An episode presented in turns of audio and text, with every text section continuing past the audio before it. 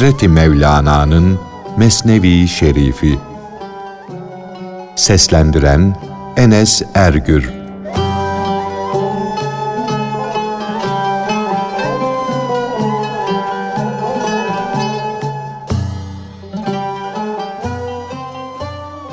Ay ve güneş nasıl karanlıkları giderirse, Hakk'ın manevi yıldızları olan peygamberlerin ve velilerin ruhları da gönülleri öyle aydınlatır.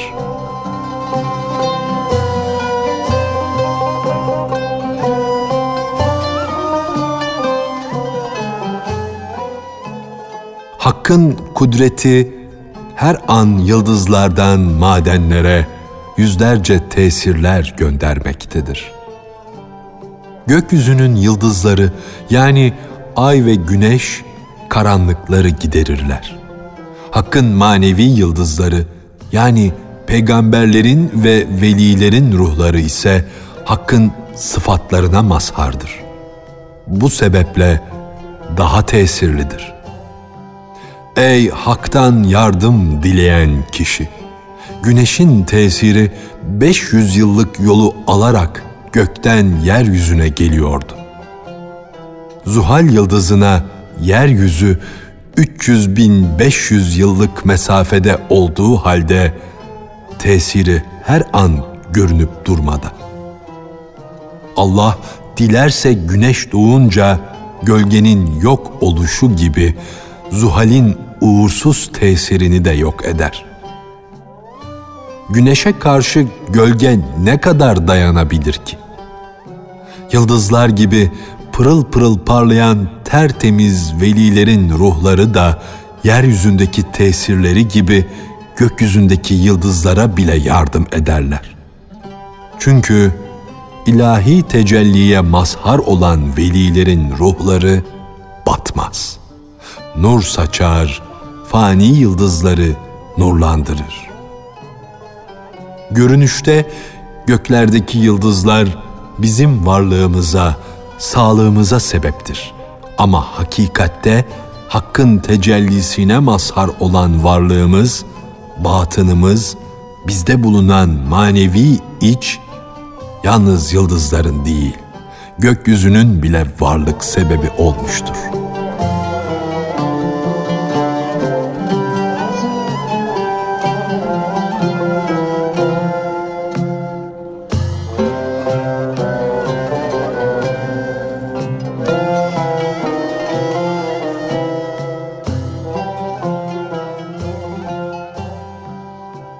Hakimler insan küçük alemdir derler. Allah hakimleri ise insan büyük alemdir derler. Çünkü o hakimlerin bilgileri insanın dış görünüşüne göredir. Bilgileri o kadardır.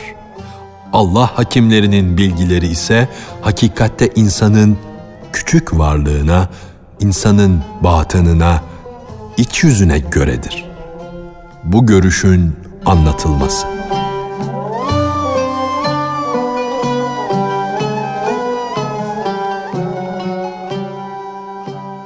Ey insan!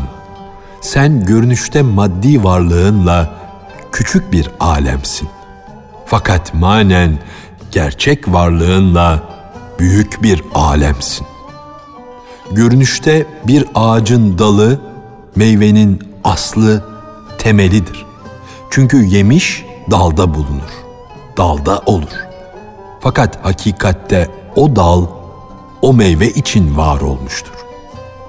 Meyve elde etmeye meyli bir ümidi olmasaydı bahçıvan hiç ağaç diker miydi?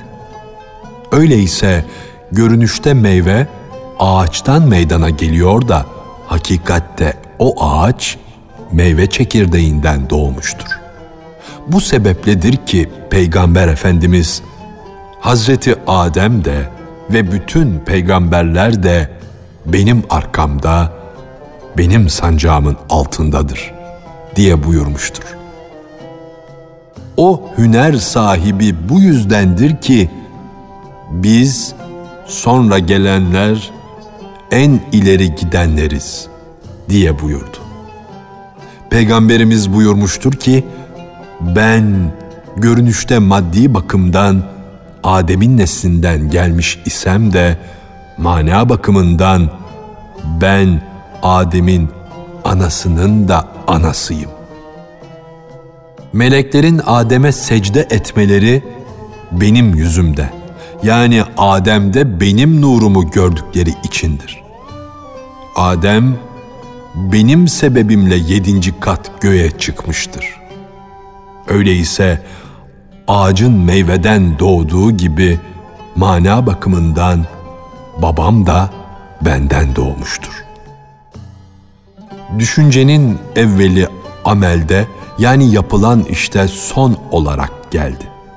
Hele önüne ön olmayan, ezeli olan, zamanı sıfat edinmiş düşünce olursa. Hasılı bir an içinde gökten yeryüzüne nice kervanlar gelip gitmedi. Bu yol bu kervana uzun değildir. Hakkın inayetine mazhar olan kişiye kurtuluş çölü uzun olur mu? Her an Kabe'ye gider, gelir.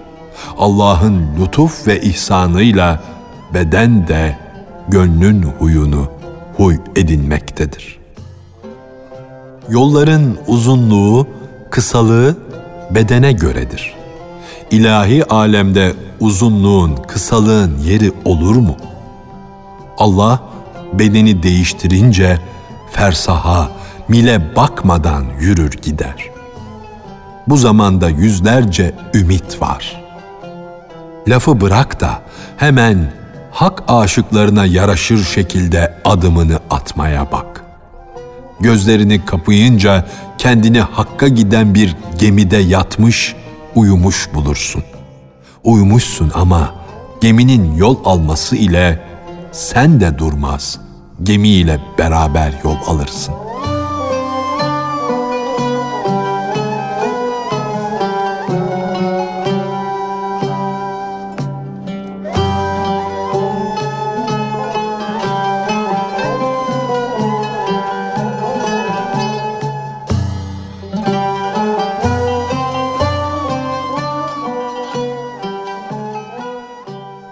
Benim ümmetim Nuh'un gemisine benzer. O gemiye giren kurtulur, girmeyen boğulur, gider. Hadisinin tefsiri.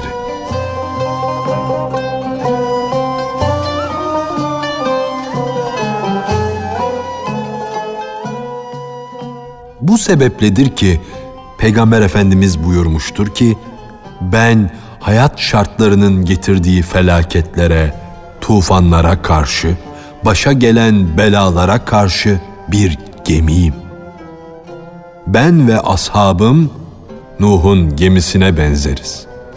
Kim bu gemiye el atar, binerse kurtulur. Sen şeyhle beraber oldukça çirkinlikten, kötülükten uzak kalır, gemiye binmiş gibi olur, gece gündüz hakka doğru yol alırsın. Canlar bağışlayanın ruhani himayesi altında gemide yattığın halde ilerlersin. Zamanın peygamberi demek olan ve peygamberlerin varisleri sayılan velilerden ayrılma. Kendi hünerine, kendi bilgine pek güvenme. Arslan bile olsan, kılavuzsuz yola çıkma. Gurura kapılır, kendini görür, yoldan çıkar, sapıtır, aşağı bir hale düşersin. Aklını başına al, kendine gel de ancak şeyhin kanatları ile uç. Uç da şeyhin yardımını gör. Manevi ordusunu seyret. Zaman olur, şeyhin lütfunun dalgası sana kol kanat kesilir. Zaman olur, kahrının ateşi hamal olur, seni taşır. Onun kahrını, lütfunun zıttı bilme. Dikkatle bak da tesir bakımından kahrı ile lütfunun birbirinin aynı olduğunu gör, anla. Şeyh bir zaman seni toprak gibi yeşertir, bir zamanda seni rüzgarla doldurur, şişirir, büyütür. Arif'in bedenine cansız toprağın huyunu verir de onda neşeli, marifet gülleri ve hakikat nesrinleri bitirir. Fakat o yetişen gülleri, nesrinleri ancak şeyh görür. Başkaları görmez. İçi tertemiz olan kişiden başkası cennetin kokusunu alamaz ki. İçini sevgiliyi inkardan kurtar da sevgilinin gül bahçesinden gelen fesleğen kokusunu duy. Peygamber Efendimiz nasıl Rahman'ın kokusunu Yemen'den aldı ise sen de benim sevgilimin cennet kokusunu al. Miraç edenlerin safında durursan yokluk bir burak olur. Seni alır, göklere doğru yüceltir. Bu miraç seni yeryüzünden aya kadar yükseltecek miraç değildir. Belki kamışın şekere kadar olan miracıdır. Yani hak aşığının zevksizlikten kurtulması ve gerçek zevki bulma mertebesine ulaşmasıdır. Bu miraç bir dumanın göğe doğru çekilmesi değildir. Ana karnındaki ceninin doğup büyümesi, duygu ve bilgi derecesine miracıdır. Yokluk kıratı ne de hoş bir buraktır. Sen gerçekten yok oldunsa, benlikten kurtuldunsa, yani ölmeden önce öldünse seni alır, hakiki varlık durağına götürür. Dağlar, denizler o yokluk burağının ancak tırnağına dokunabilirler. O öyle koşar ki duygu dünyasını bile ardında bırakır. Ey hak yolcusu, gemiye bin. Yani şeyhin sohbetine gel. Orada ayağını topla, edeple otur.'' Yürüyüp giden can gibi can sevgilisine yürü. Ruhlar yokluktan nasıl koşup geldilerse sen de öyle elsiz, ayaksız, evveline evvel olmayan aleme kadar yürü, git. Eğer dinleyen gaflet uykusunda olmasaydı, can kulağı da açık bulunsaydı, sözdeki kıyas perdesini yırtardın ya. Ey gökyüzü! O söyleyenin sözleri üzerine inciler saç. Ey dünya! Sen de onun bulunduğu alemden utan, haya et. Ey gökyüzü! O sözler üzerine inciler saçacak olursan, incilerin yüz kat artar. Cansız bedenin görüş, söyleyiş sahibi olur. O saçtığın incileri kendin için saçmış olursun. Çünkü sermayen, maddi manevi servetin yüz misli artar.''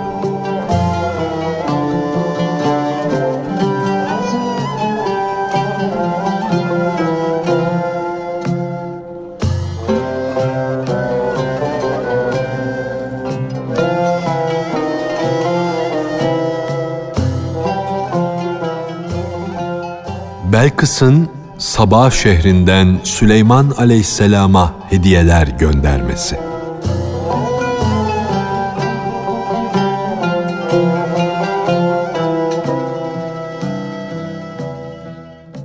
Belkıs'ın hediyesini kırk deve taşıyordu. Yükleri tamamıyla kerpiç şeklinde dökülmüş halis altındandı. Böyle bir hediyenin geldiğini haber alan Süleyman peygamber yollara altın ve gümüş yaydırmıştır. Hediyeyi getiren kervan Hz. Süleyman'ın bulunduğu alana girince gördüler ki yerler hep halis altınla döşenmiş. Altın yüklü kırk deve ile kırk konaklık yol aldıkları için altın onların gözlerine değersiz görülmeye başlamıştı. Defalarca getirdiğimiz bu altınları aldığımız mahzene geri götürelim. Biz ne olmayacak sevdaya kapılmışız, ne olmayacak bir iş yapıyoruz diye söylendiler. Toprağa bile altın olan böyle bir yere hediye olarak altın getirmek aptallıktır. Ey kendini, kendi aklını beğendiği için onu hediye olarak Allah'a götüren kişi. Allah'ın huzurunda senin zavallı aklın yolun toprağından daha değersizdir. Hediyenin değersizliği orada belli olunca altın yüklü kırk deveyi getiren elçiler utandılar da geri dönmeyi düşünmeye başladılar. Sonra yine içlerinden bazıları dediler ki, hediye ister değerli olsun, ister değersiz olsun.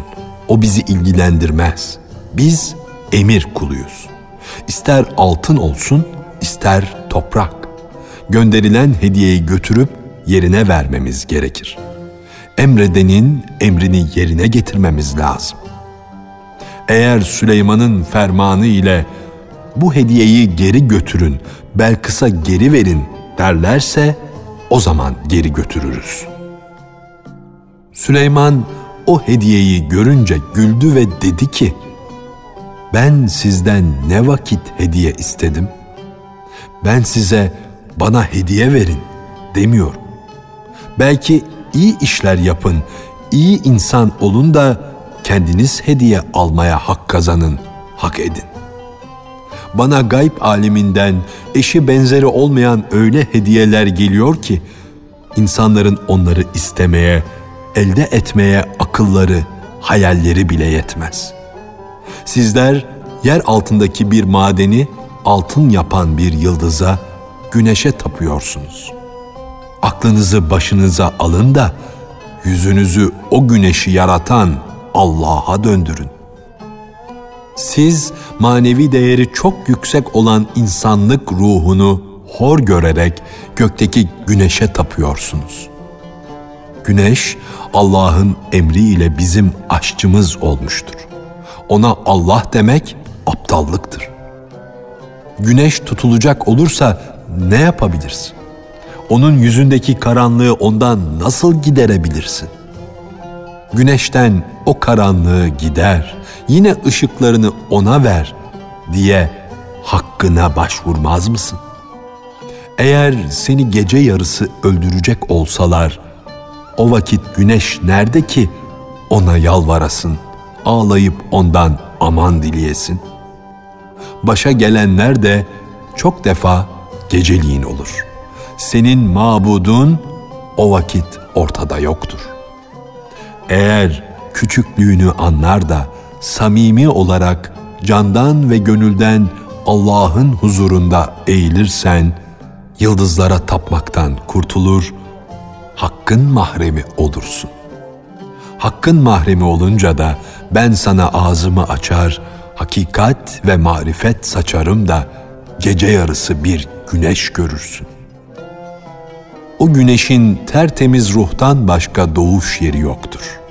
Onun doğuşu için de gece ile gündüzün farkı yoktur. Gerçek gündüz onun doğduğu zamandır. O tecelli edince, parlayınca gecenin geceliği kalmaz. Zerre güneşin karşısında nasıl görünür?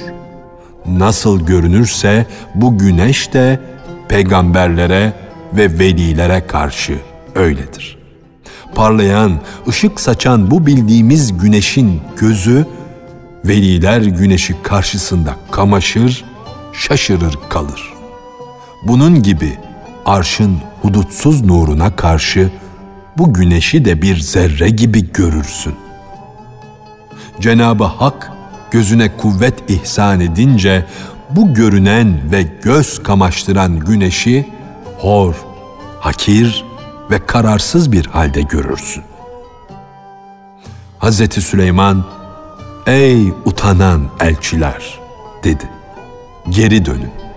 Altınlar sizin olsun. Bana gönül getirin. Gönül. Bu yollara döşenmiş altınları da alın, kendi altınlarınıza katın. Körlüğünüzü anlayın da o altınlardan katırın kuyruğunun altına kilit vurun.